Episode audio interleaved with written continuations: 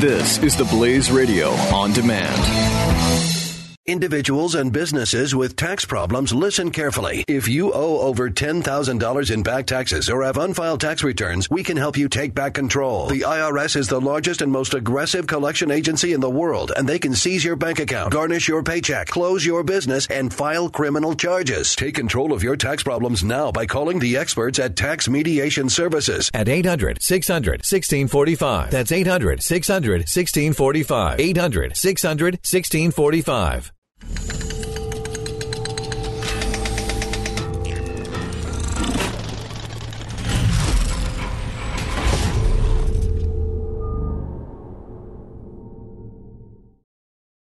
This was given when, David? 1837, July the 4th, 1837. 61st anniversary by John Quincy Adams. They're about to start their 62nd birthday. And so he's an old man now. now. He, he watched this when he was eight years old. Remember, when he was eight years old, he had his musket out with the Massachusetts Minutemen going w- with all the Minutemen, British kind of stuff. So he's eight years old. He's, he's seen this. Now he's an old man. He's 69 years old. And they ask him to come give an address There and is- tell us about it. There is no way. This is at least 90 minutes. And there is no, this is one speech. Mm-hmm. And there's no way you could get anybody to sit here and listen to this now. Well, you remember the Lincoln Douglas debates? Yeah, we're yeah. talking about? Four or five hours of whack? I know. So in this, he says, Why is it, friends and fellow citizens, that you're assembled? Why is it that we're entering upon the 62nd year of our national existence? And you've honored with an invitation to address you from this place. Um, and he talks about an old man, but why is it that next to the birthday of the Savior of the world, your most joyous and most venerated festival returns on this day? So he's saying, why is it that this and Christmas are linked? Our top two top, Top two hol- holidays. Back then, the top two holidays: Christmas, Independence Day. which I have said You've been forever. That's right. If we restore those two holidays, we're fine. Um, he says, um, why is it year after year we celebrate this birthday of the nation? Is it not that the chain of human events, the birthday of the nation, is indis- how do you say that? Indissolubly. indissolubly uh, linked with the birthday of the Savior, that it forms the leading event in progress of the gospel dispensation. Is it not that the Declaration of Independence first organized the social compact on the foundation of the Redeemer's mission upon earth? It laid the cornerstone of human government. It goes on to talk about um, here for the second object of the declaration, the assumption among the powers of the earth of the separate and equal station to which the laws of nature and nature's gods entitled them. No reason was assigned. No justification was deemed necessary. In other words, everybody knew this. It's an. We don't have to explain why two plus two equals four. Everybody knows it. Not today. Yeah, on Wikipedia, you're known as what? What is it? You're a, they claim that I hold unorthodox views about the American founding because I read stuff like that. right because you believe that these two things are, Are linked. linked. And- and he said, "Hey, Christmas, Fourth of July, they go together because Christmas, that's when Jesus Christ brought these principles in the world. Fourth of July, it's when we took them and applied them to civil government." He said the two things are together. And this is about tonight. We want to talk about the Declaration of Independence and how it is linked to the Constitution and. Actually, it's the other way around. How the Constitution is linked to the Declaration That's of right. Independence. Mhm. That this is the cornerstone, the Declaration of Independence. And whenever you want to change the country, Mm-hmm. you have to cut yourself from this document. But you make the case you cannot do it. You can. And every fundamental movement that we've had to fundamentally shift our, our individual liberties and freedoms has always said, oh, no, we're Constitution guys. We don't do the Declaration. We, we, we take an oath to uphold it. And I mean, that was back in, in the slavery movement, the 1830s and 40s. Democrats in Congress said, whoa, whoa, don't, don't quote to us this inalienable liberty thing out of the Declaration. We do the Constitution. That's not in the in Constitution. We don't do liberty. And then when you got to Roe v. Wade in 73, they said, wait, what about the inalienable right to life out of the Declaration? And the justice says, no, no, no, we do the Constitution. We don't do the Declaration. Hang so on. you can, you can make anything you want if you take the values out. Come on, come on in. Uh, Mary and Jeremy have something exciting to show you that Mercury One just got for the museum, David. Jeremy, hi, sweetheart. Jeremy, what is it? All right. This is an incredible piece. Let me tell you why this is an incredible piece because not, there are not that many of them. In nine, or 1828, uh, John Quincy Adams commissioned Stone to make an exact replica of the Declaration of Independence. And it's why when you go to Washington into the National Archives, you are a braver man than I am. You know right what that is, don't you, David? Oh, yes. Yes, you do. Um, this is rice paper too. It's this is scary delicate. Um, it's why when you go to the National Archives, you can barely read the Declaration The of. Independence. So they took the original, Stone did, You're and took the original and wet, wetted it down a little bit, and then laid it on a copper plate so that it would transfer that ink. And that's why, Glenn, it is so light. So a little bit of that ink came off on a brand new copper plate. He then took that off, let the He- original he, dry. soaked the original ink that the sign when the signers signed it with that quill Correct. pen. He soaked that ink out of there onto the copper plate, which is why the original is so, so light. so that thin. and they didn't they hang it in a storefront or something for years. well, it hung in the sunlight. Nobody knew the Yeah. UV rays got it. yeah. So, you know, they also didn't know about global warming. right. So Stone took that copy, made a copper etching of it, and then produced 201 copies brave of the Declaration of Independence, exact replicas. So that so was this is this is one of the original. That's just a copy. this is a copy. So This this, is, is- different. This is Peter Force. So now you're looking at 20 years later, uh, John Quincy Adams. And, and let me let me throw this in. This is a replica, but this is close to what the stone version would have looked like because he printed on parchment and on vellum. And, and so this is, and he didn't print that. What was hundred of them that he printed? 201 200? Okay. of those 30 are known to remain, 19 of which are in museums. So what you've got is that one, and then they take that copper plate and they come over here and print it here on rice paper. on rice paper because if you'll see here, this was all folded up like we had it. This was inside a book. This is a series of books. So right. he was commissioned. Peter Force was commissioned to make a American documents, the founding fathers, all the history of America, and this had to be recreated. So he took that copper plate out of storage and created about 500 to 1,000 copies of this nine series set, and this is one of the copies of those. 500 to 1,000 are known. you to- don't. You you have the series, but you I've don't got even the have Peter this. Force series, but people cut this out with those. Which is series back obviously then. what happened It's here. what happened here, and that, see because it's all folded, and this is bound into the volume. So the volume's about this big. It, it's about like that. And so I've got the, the Peter Force volumes, but I don't have the declaration out of it.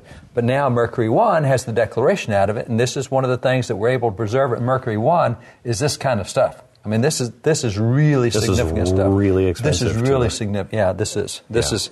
Stop touching it, very David. You're making me nervous. this is actual size, right? This this is actually see notice here now this this this one of course is modern, but it's built on the plate where they signed the Correct. declaration. Now notice that it's the same size here. It is. It is the same thing. Well, it's This is the same same plate. Yeah, That's right. this It is, is what's exact- what's amazing is when you look at this though, that looks fake. Okay, it just looks fake.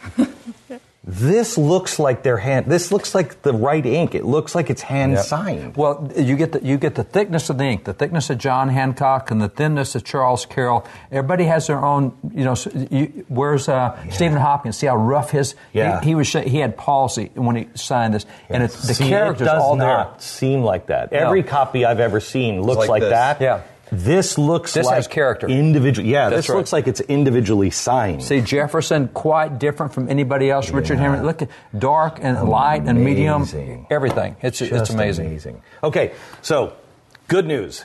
David Barton is back. We've done uh, the Founding Fridays at Fox. Um, this is a series on our founders, and we're beginning uh, with the Declaration of Independence because it is linked. The Constitution is linked to this. You'll never understand the Constitution if you don't get this first. Right. This is the fa- this this is a jubilee of the Constitution done by John Quincy Adams on the 50th anniversary of the Constitution, and he says the Declaration is the foundation. They built the Constitution on fa- If you take the foundation away, the whole thing crumbles. and you say you can prove that. I can prove that. Yeah. Let's go to the blackboard. I'll show Okay, you. good. All right. So what you got is you can't really understand the Constitution if you don't first get the Declaration. Let me show you an example. Article 1, Section 5, Paragraph 4 of the Constitution says Neither House during the session of Congress shall, without the consent of the other, adjourn for more than three days, nor to any other place than that in which the two houses shall be sitting. Now, I ask kids this all the time university kids, law school kids, what does that mean? I don't know. And see, you add to it. The Congress shall assemble at least once in every year, and such meetings shall be on the first Monday in December, unless they shall by law approve a different date.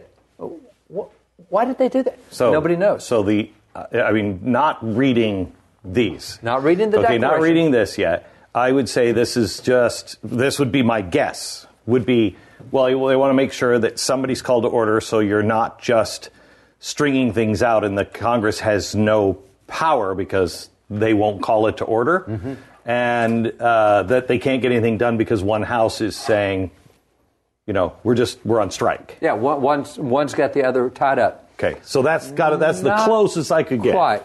Here's what it is. So talking about the king, these are the grievances. There's 27 grievances. In dec- now, the, griev- the, the declaration starts with 155 words. This is for six principles. And if you don't get those principles, you'll never understand the Constitution. But past that, they then go into 27 grievances that explain those principles and how the principles have been violated. So everything in the Constitution goes to one of those six principles if you know the Declaration. If you don't, you don't understand the Constitution. But here, well, this is the deal. All right, neither house can, can adjourn without the consent of the other. It's because the king, King George III, has called together legislative bodies at places unusual, uncomfortable, and distant from the depository of their public records for the sole purpose of fatiguing them into compliance with his measures. Grievous next, he's dissolved representative houses repeatedly for opposing with manly firmness his invasion of the rights of the people. He has refused for a long time after such dissolutions to cause others to be elected, whereby the legislative powers, incapable of annihilation, have returned to the people at large for their exercise, the state remaining in the meantime exposed to all the dangers of invasion from without and convulsions within. So the king says, you guys in Virginia, you're causing me a lot of problems. I'm just going to wipe you out. You can meet 10 years from now. You can't meet till 10 years from now. You- you- You're done. Or he's going to say, you know, all the public records are in Williamsburg, and I want you meeting over in Roanoke, which is about two weeks away on horseback.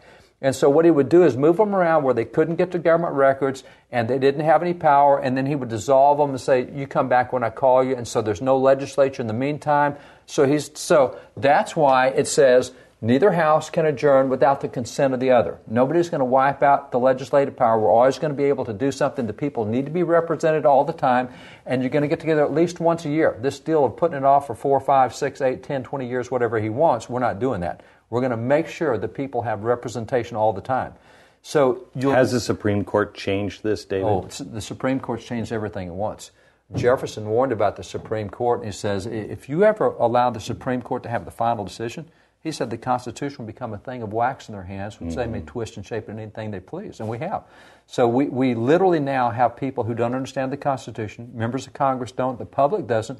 Seventy percent of voters did not know the Constitution was the supreme law of the land. So how what? you, Excuse me, what? 70% of voters did not know the Constitution was the supreme law of the land. Now, let me take you one step further. How do we survive? 62% of voters cannot name the three branches of government. Oh, don't, please, David, don't make my head hurt. One more 48% of elected officials cannot name the three branches of government. Oh my gosh. How do you have separation of powers, and how do you keep a court under control if you don't even know what the branches are? Well, you don't keep them under the control. They, they don't. The Supreme Court has been the final rule. We're not ruled by a president. We're not ruled by vote. We're ruled by them. No matter what we say, they say, no, you're not doing that. Well, that's why if you go back to the Declaration, principle number five in the Declaration of the Six is the rule is by the consent of the governed. Governed. When the Supreme Court does it, we don't have any consent of the governed. I mean, you can take issue after issue where they overturn the consent of the governed because they want something different. David, what do you think of the theory that the reason why the Declaration of Independence was so successful is that before the grievances, it stated something that had never stated, never been stated before, and stated in an eloquent way those principles that all men are created equal. So it, it came out and said to the people, here's the idea, here's what we're going for. And then said, and we're going for it because of these things. He's violating all of that. And so we want this. And the reason why so many people fail in politics now is they don't state something that is obvious, something that is natural in its right, and say, this is our dream. And now, instead, we, we start with the grievances. Look at how repressed we're being. Look how they're violating our rights. Look at this. And there's, there's not, the, the structure is wrong. I would, I would argue a little different on that in the sense of, you, you remember what John Quincy Adams said, the second part of the Declaration we didn't even think is worthy of explanation. Everybody already knew it. So if I take the phrase that taxation without representation is tyranny, if I take the phrase that all men are created equal, they're endowed by their Creator with inalienable rights, life, liberty, property. If I take the phrase that talks about the consent of the governed, where do those phrases originate? And the answer is in 1680, they were preached in sermons by the Reverend John Wise. The founding fathers in 1772 took the sermons of John Wise and in the committees of correspondence, they reprinted them and distributed them all over the nation from end to end. Americans read that. The committees of correspondence, the Sons of Liberty put it out.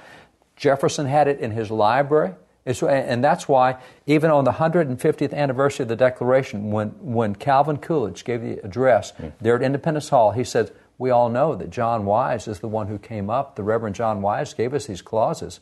Now, we and, don't know that today. And that's why John Quincy Adams said, We knew they didn't have to, we don't have to make a case. Everybody because, knew it. But, but also because it was coming from God. It was it was an idea that is is now let me divine. go let me go a step further because all these grievances and here's more i mean all these clauses of the constitution they're there because of grievance congress will have the power to establish the universal rule of naturalization because the king has endeavored to prevent the population of these states for that purpose obstructing the laws for naturalization of foreigners refusing to pass others uh, to encourage their migrations hither the king won't let us do immigration. We're going to do it. This is, Congress has the authority to establish that rule. Same thing here. The king, go ahead. He's obstructed the administration of justice by refusing his assent to laws for establishing judiciary powers. So Congress shall have power to constitute tribunals inferior to the Supreme Court. He has kept among us in times of peace standing armies without consent of our legislators. Congress shall have power to raise and support armies, but no appropriation of money to be used for longer term than two years. That keeps you from having a standing army. To this day, we don't have a permanent military. Every two years, we have to create a brand new. Yeah. Now, we've made infrastructure, uh, yeah. but theoretically. Um, he is affected to render the military independent of and superior to the silver power. The Congress shall have power to provide for calling forth the militia to execute the laws of the Union, suppress insurrection, repel invasion. Congress, not the king. It comes back to the people. And Congress shall have the power to regulate commerce with foreign nations. Because the king was giving his assent to their acts of pretended legislation for cutting off our trade with all parts of the world. But see, here's the deal. All these grievances that we're looking at here, historians have documented that all of these had been preached from the American pulpit prior to 1763. So you need to look at the Declaration of Independence as the listing of all the sermon topics we've been hearing for 20 years leading up to the American Revolution. That's why nobody had to be told what this meant because we've been teaching it to the people. We've been inculcating it. That's what the committees of correspondence, the Sons of Liberty, the preachers, that's what they did. They, they taught this stuff. So when they write the Declaration down, they go, oh, we've known that for 20 so years. So you go 250 years down the road and you see why we have, for instance, Black Lives Matter, which is saying America is bad and uh, we should be a socialist nation and all of that. Mm-hmm. It's because our pulpit is our university and our culture, and that's what Everything our culture is. Is, yeah, is got it wrong. Our new church, that's right, is the education. That's right. Uh, system, and, it is, and that's that is the new church. So what's coming out of academia, the silence of the pulpit, what's coming out of media, electing people to office who don't have a clue what even the branches of government are. You get all that thrown together, and it's whatever I feel like this morning when I get up, and that's a real problem. So you said there are six points Six points in the Declaration. And what are those six the points? The six points is we, we said there is a Creator. We're endowed by our Creator. The second point is the Creator. I'm going to write this down. So there is a God. There is a God. The second is God gives inalienable rights. Therefore, government can't touch them. It's a jurisdiction issue.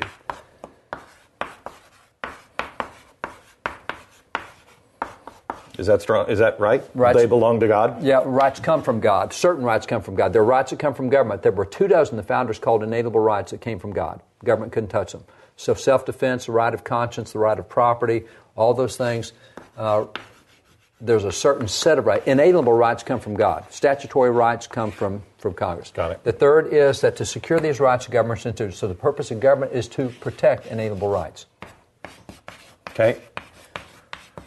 The fourth is uh, to protect God's rights. God's rights.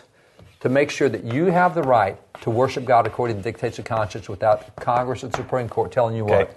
It's not to issue new rights. It's not to issue new rights. They don't give new rights. Right. Those rights come from God. They don't know that anymore. Now, they can give you a right to drive 55 miles an hour on the highway because that's not Right. an inalienable right. But they can't mess with your Well, that's right not even a right. That's a that's a limit. That's a that's a, a what John Locke would call a social compact. That's Right. what we agree together. Yes. Got it. So that's social compact. Uh, number four is there's a fixed moral law, the laws of nature, and nature's God. And you can't vote on rape. You can't vote on all because that's part of the fixed moral law. Wow. The fifth is there's the consent of the governed, and that only happens below inalienable rights and below moral law. You don't get to vote on morals, and you don't get to vote on rights. And number Where six, does it say that? That's in, in the Declaration. Uh, after in the last part of the first 55 words, it talks about after there's the laws of nature, nature's God, and it goes through and talks about and the government is with the consent of the government. What we can read it in a minute right off the Declaration. Those words. And the sixth one uh, is that if you don't get these five secured by government, you have the inalienable right to, To- have a new government. Throw off the chains. That's and start again.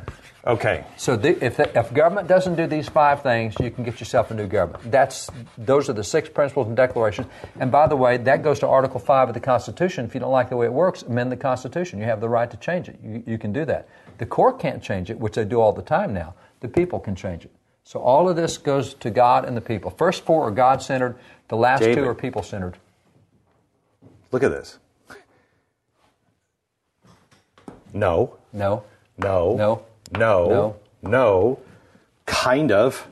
No. And, and I would say not even that. The founding fathers did not allow filibuster in the Senate because that was not the consent of the governed. Today it takes 60 votes will not beat 40 votes in the Senate. 40 votes beat 60 every day of the week in the Senate. That's not the consent of the governed.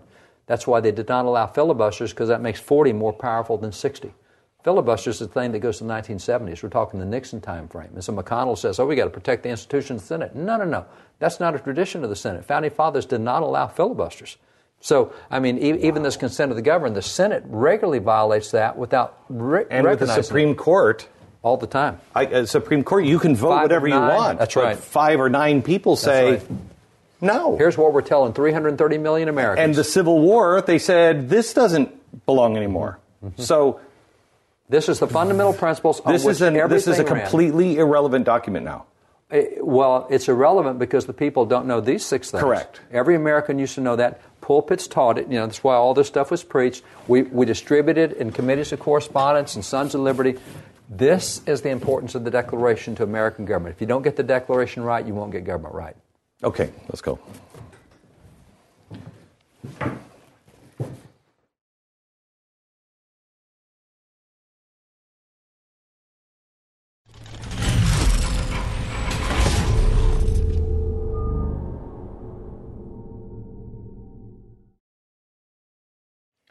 I have to tell you, David, that is what those six things.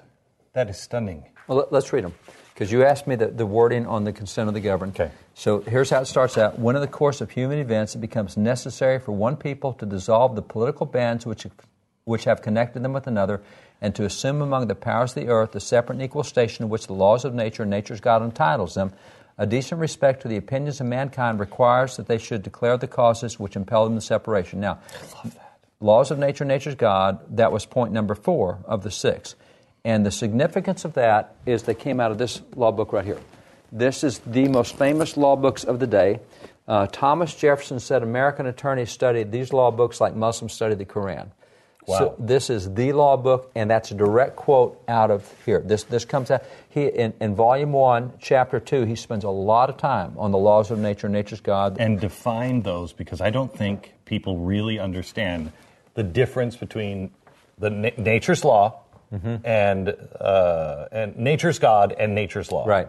The laws of nature, um, the way Blackstone explains it, that's, this is the dual revelation of God. And in, in what you see is God revealed himself in nature. Romans 1 in the Bible, Paul says everything that can be known about God, including the Godhead, is revealed through what God has created, so that even heathen without excuse. Nobody has a reason for not knowing God, not knowing what he wants. But as Blackstone points out, when sin entered the world, things kind of changed. And so God says, You're not getting it. Let me just write it down for you. And so that's the laws of nature's God. That's the laws of the God who created nature. Okay, so that is what's in the, that's that's the Ten Commandments, and and, And what whatever God- else in the Scripture. Whatever else is in the Scripture. it- it's what the founders called the moral law. Okay. The moral law goes across Old Testament, New Testament. Is what God said is right and wrong. and that's first. that's first. That's first. Now, see what you get is I, let me let me give an example because um, I can take the laws of nature. I, I can show you out of the Bible that abortion is wrong. I got all sorts of verses. I don't need to do that. I can show you 10 million species in nature. Not one of them kills its young still in the womb. Abortion is a violation of the laws of nature. I don't need the Bible to tell me it's wrong. Right. Self-defense is a law of nature. God has put that. They animals will defend themselves, their young, and where they live. Their cave, That's, yeah. that's a law of nature. Right. Yeah. I mean, I can show you all through the law of nature, property. So, all so this is so this is really critical to understand because um, I don't think people understand. They'll always say, "Well, that's in the Bible." No, it's really important to understand that because I learned this with my kids on the ranch. That's exactly right. Kids on the ranch. That's you exactly don't right. have to explain really much of anything. That's right. You don't need to talk about the birds and the bees when your kids turn 13. That's right. If you've grown up on a a ranch, ranch. where you're seeing, mom, dad, what is that? What is the bull doing? Making babies. Mm-hmm. Yep. Making babies. So it, it, it's consistent. You don't have, I think we really had a problem when we started moving off of the farms. Well, notice this. Try to find an atheist in the country. Atheists live in the city because they don't see the hand. See, that's why Psalm 46:10 says, "Be still, know that I'm God." Just, just sit down. If you would study an anthill for 15 minutes, you would find out that you should have a savings account, and you'd find out why the federal budget is off right now just from studying anthill. Wow. I mean, it's really easy stuff. Because ant, why did they store up stuff? Because they know their seasons. And because they know their seasons, see what we do in budgeting is it's a spring. It's always going to be the spring. We're going to spend at this level. No, you're going to have a fall. You're going to have a winter when everything's dead. Then you're going to have a growing season. And so I learned from the ant that I have to budget what I do because not everything is always going to be at this high level budget. I'm going to have times when I'm in a mm-hmm. recession down here, and so I have to budget for down here. And so I, I, I have a savings account. No government has a savings. Well, Texas has a rainy day fund. We're really Yeah. good at that. But people budget on the spring. Well, spring is just one of four seasons. God gave the law of seasons. So an ant tells you you're supposed to have a savings and so account. that is nature's That's law. that's the laws of nature. You should have a savings account. You should budget. I mean all of that. That's uh, that's what a squirrel does. He knows they're going to come tough times when he can't get the acorns he wants. So he when stores them up. people say the Constitution, this is one reason why Woodrow Wilson needed to cut us apart from this document Mm-hmm. Because it st- clearly states nature's God, Nature's God. and nature's laws. That's right. Um, and so, and and they're so explained here. I, I mean, the only reason people don't understand, oh, that that's a deistic term. No, not if you read all the legal commentaries that deal with it. I mean, you, you read read the commentaries; it's real clear. Now, that's the first part. So now let's get to the other five principles. So after we establish the laws of nature's God, that's where we get our morals. And because that's the morally right thing to do to tell other nations, we hold these truths to be self evident that all men are created equal. There's the creation, there's God, the Creator, that they're endowed by their Creator, again, God, with certain inalienable rights. So that's at two dozen rights that are not government given. That among these are life, liberty, the pursuit of happiness, which they call property. That to secure these rights, governments instituted among men, that's the purpose of government, is to secure inalienable rights uh, deriving their just powers from the consent of the governed, so there's consent of the governed, that whenever any form of government becomes destructive of these ends, these five, it's the right of the people to alter or to abolish it and to institute new, new government, laying its foundation on such principles and organizing the powers in such form as to them shall seem most likely to affect their safety and happiness. That's your six principles. There is a God. He gives a certain set of rights. Government exists to protect those rights. There's a fixed moral law. There's the consent of the governed. And if they don't get those five right, create a new government.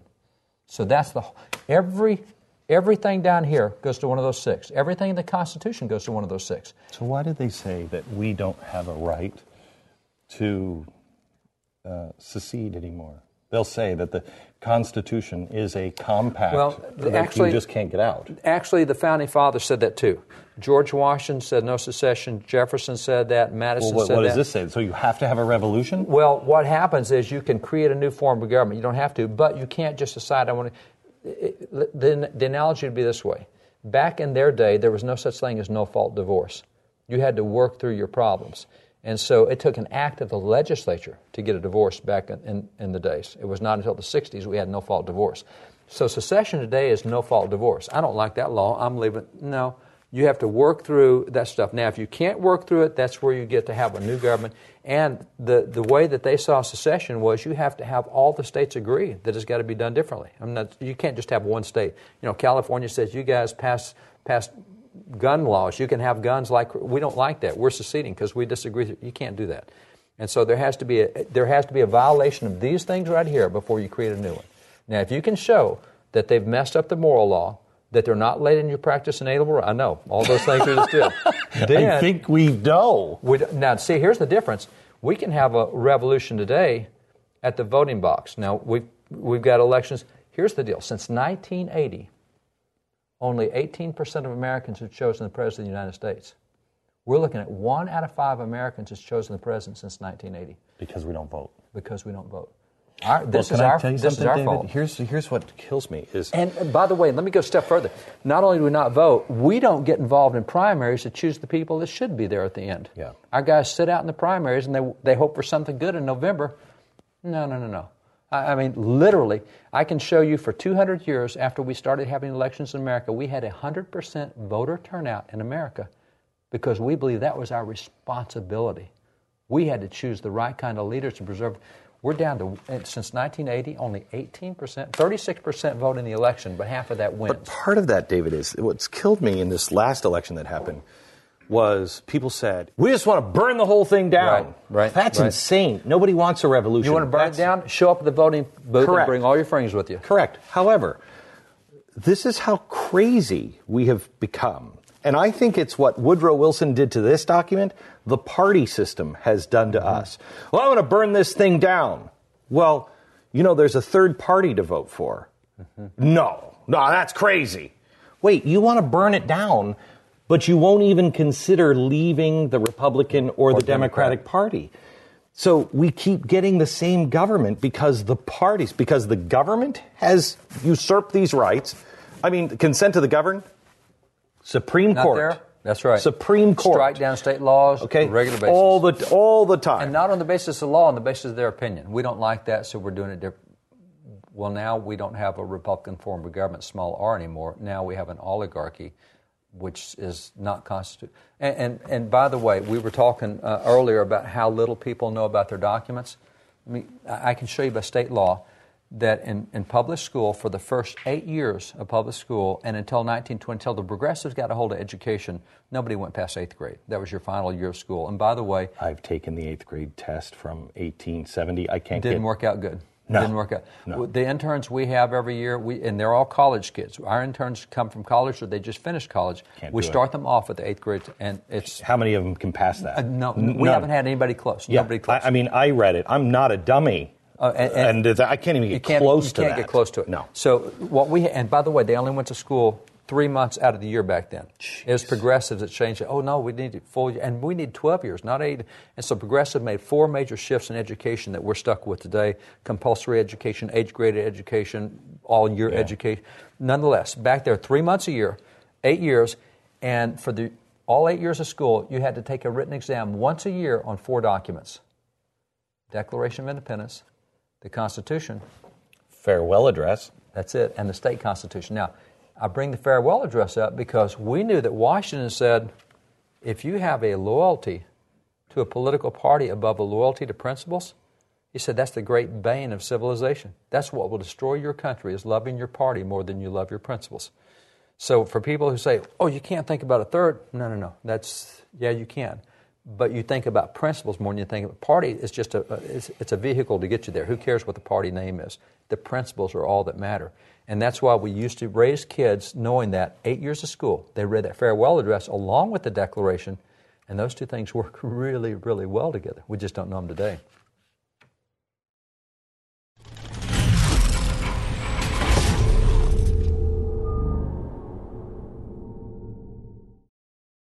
It's driving me nuts, David. Well, we, we, we started at the beginning talking about how that movements that want to alter the nation always ignore the Declaration.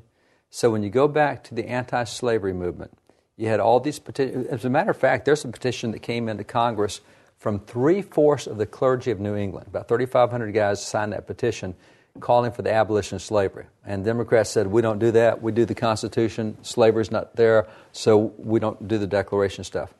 What's interesting is the Declaration is what was used to grant racial equality eventually.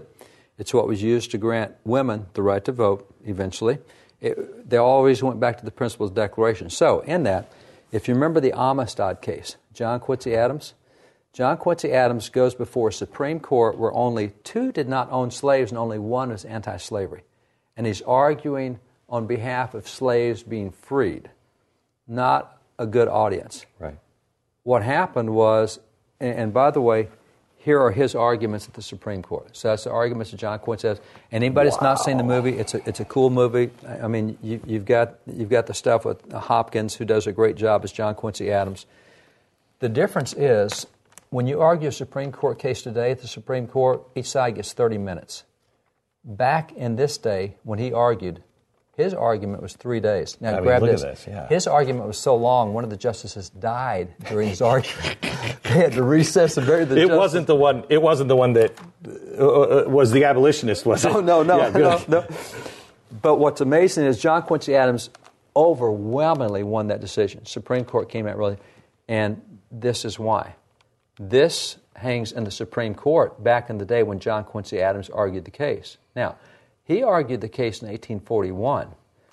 The significance of this declaration is it's signed. You see John Adams down here signing this thing? You see the signature for John Adams? We'll find it here in a minute. John Adams, right there. All right. It's signed by father and son. It's signed by John Quincy Adams. Oh, yeah, yeah. So it's the only one. But this is John like, Quincy. They, he's Secretary of State then. And so this comes in about 1819, 1820, 1821. This is hanging in the Supreme Court. According to this, John Quincy Adams kept pointing, said, that is our founding document, pointing to this. He said, that says that all men are created equal and they have a right to liberty. That, and all argument, all he kept doing is pointing at the Declaration, pointing, and this one, this, this, this is the Benz, it's called the Benz Declaration. It's hanging there in the court. It's got his signature on it. He's now an old man. He hasn't argued a case in front of the Supreme Court in 37 years. He hadn't been there in 37. And by the way, he was appointed and confirmed to the U.S. Supreme Court and turned it down because he was negotiating the end of the War of 1812. He was overseas at the Treaty of Ghent. So he qualified to be a Supreme Court justice. He says, guys, that's our founding document. And it says all men have a right to liberty. And so he didn't get in the constitutional law. He kept going back to this. And that's where he won the case, was going back to these principles. So this is, that's the key document. If you thing. go in front of the Supreme Court today and you argue based on the Declaration of Independence, what happens? Uh-huh. Let, let, let me take you back to this one. All right, there's 45 words that start that say, uh, we hold these true self evident. So in, in Louisiana, a legislator says, our kids need to know that because that's got five of the principles right there. It's got four of the six principles right there. Every kid needs to memorize that. You would not believe the food fight that that started in oh. the legislature. They said, no, no, no. They said, this document right there, that's a false statement. And it was Democrats and progressives that said, this is terrible. They said, that's never been true. This has never been good for blacks. Wait a minute. This is exactly why slavery ended. And by the way, let's take Martin Luther King. If you read his I Have a Dream speech, you know, the whole speech is built on that exact phrase out of that. That's what he quoted. He said, We've come to D.C. to redeem the promise of the Declaration mm-hmm. that all men are. He just, that's just. It's just we haven't lived to this. Well, we haven't this lived is the idea. This is we, the idea. The reason we don't live to it is we won't let kids learn it. You know, we try to get kids to memorize it, and now we got a food fight in the Louisiana legislature. And by the way, when this came up in the New Jersey legislature, the legislators tried to rewrite the Declaration. They said, "Oh, we don't agree," and, and they actually tried to edit the Declaration. Wow. This is the key document. This is it.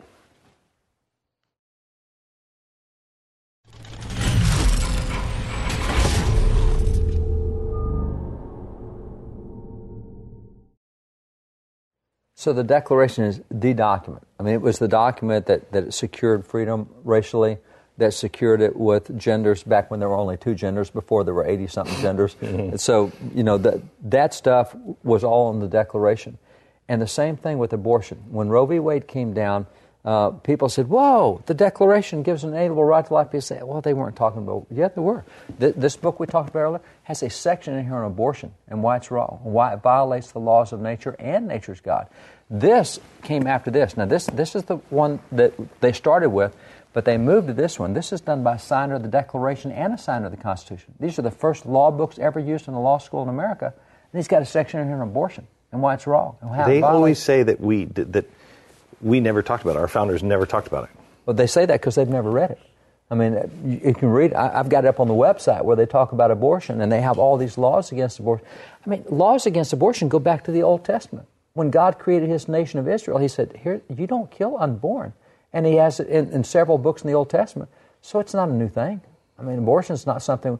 But Roe v. Wade changed what was right and wrong about abortion. Now we violate the laws of nature and of nature's God. I, I contend, David, this whole thing, I just keep coming back to the blackboard and those Yeah. six things.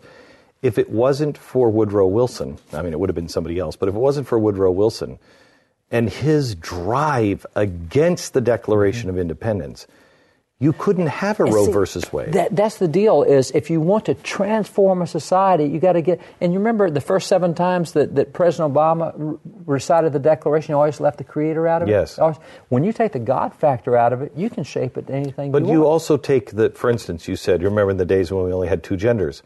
Well, there's nature's law. There, there are only, I mean, with an exception of what, a couple of species that are both. Yeah, but not mammal species.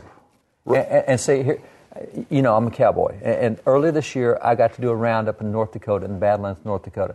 So I mean, it was so cool. We're in the rough stuff, and cowboys, cowgirls. We drove out 1,200 cattle. We moved them across the plateau on top of the mesas. We had 580 calves that we treated. Cowboys, cow. Not a one of us wondered which one was a bull calf and which one was a was a heifer. And n- none of them was- were, were, were ecosexual. That's right. Uh, Or- mammals. But you know, the Bible says four times, and God made them male and female. End of story. Four times in the Bible. Well, we got the laws of nature, and we've got the laws of nature's God.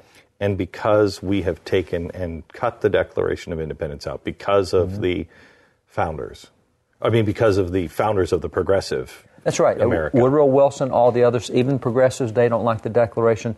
Um, I, we've actually got a letter from Chairman Judiciary Committee, back Democrat Jack Brooks, 52 years in the House. He said, "Oh no, no, don't, don't, don't raise the Declaration of Roe v. Wade. We take an oath to uphold the Constitution, not the." Well, since when do progressives ever care about the Constitution? Well, they do if you can get the values away from it, because then you can make the Constitution anything you want it to be. It's got to be anchored on those values, and that's where the Declaration is key.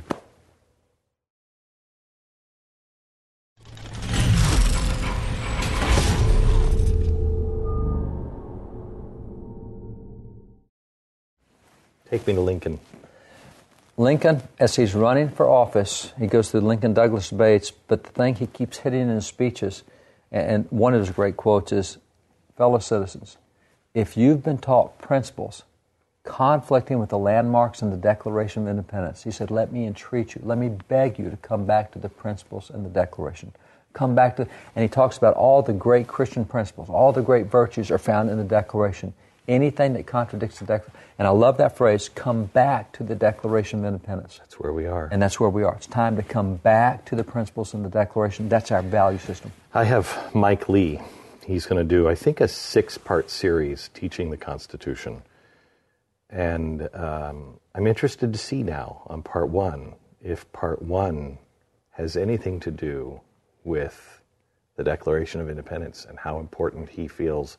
I mean, he's one of the best on the Constitution. I'll tell you one thing really interesting. Every single act signed under the Constitution, from George Washington to the most recent one Barack Obama signed, every constitutional act dates itself to the Declaration, not to the Constitution. So even the Constitution recognizes the Declaration as a founding document, and the Constitution itself dates itself to the Declaration, not the Constitution. Wow. So every presidential act signed under the Constitution is the Declaration.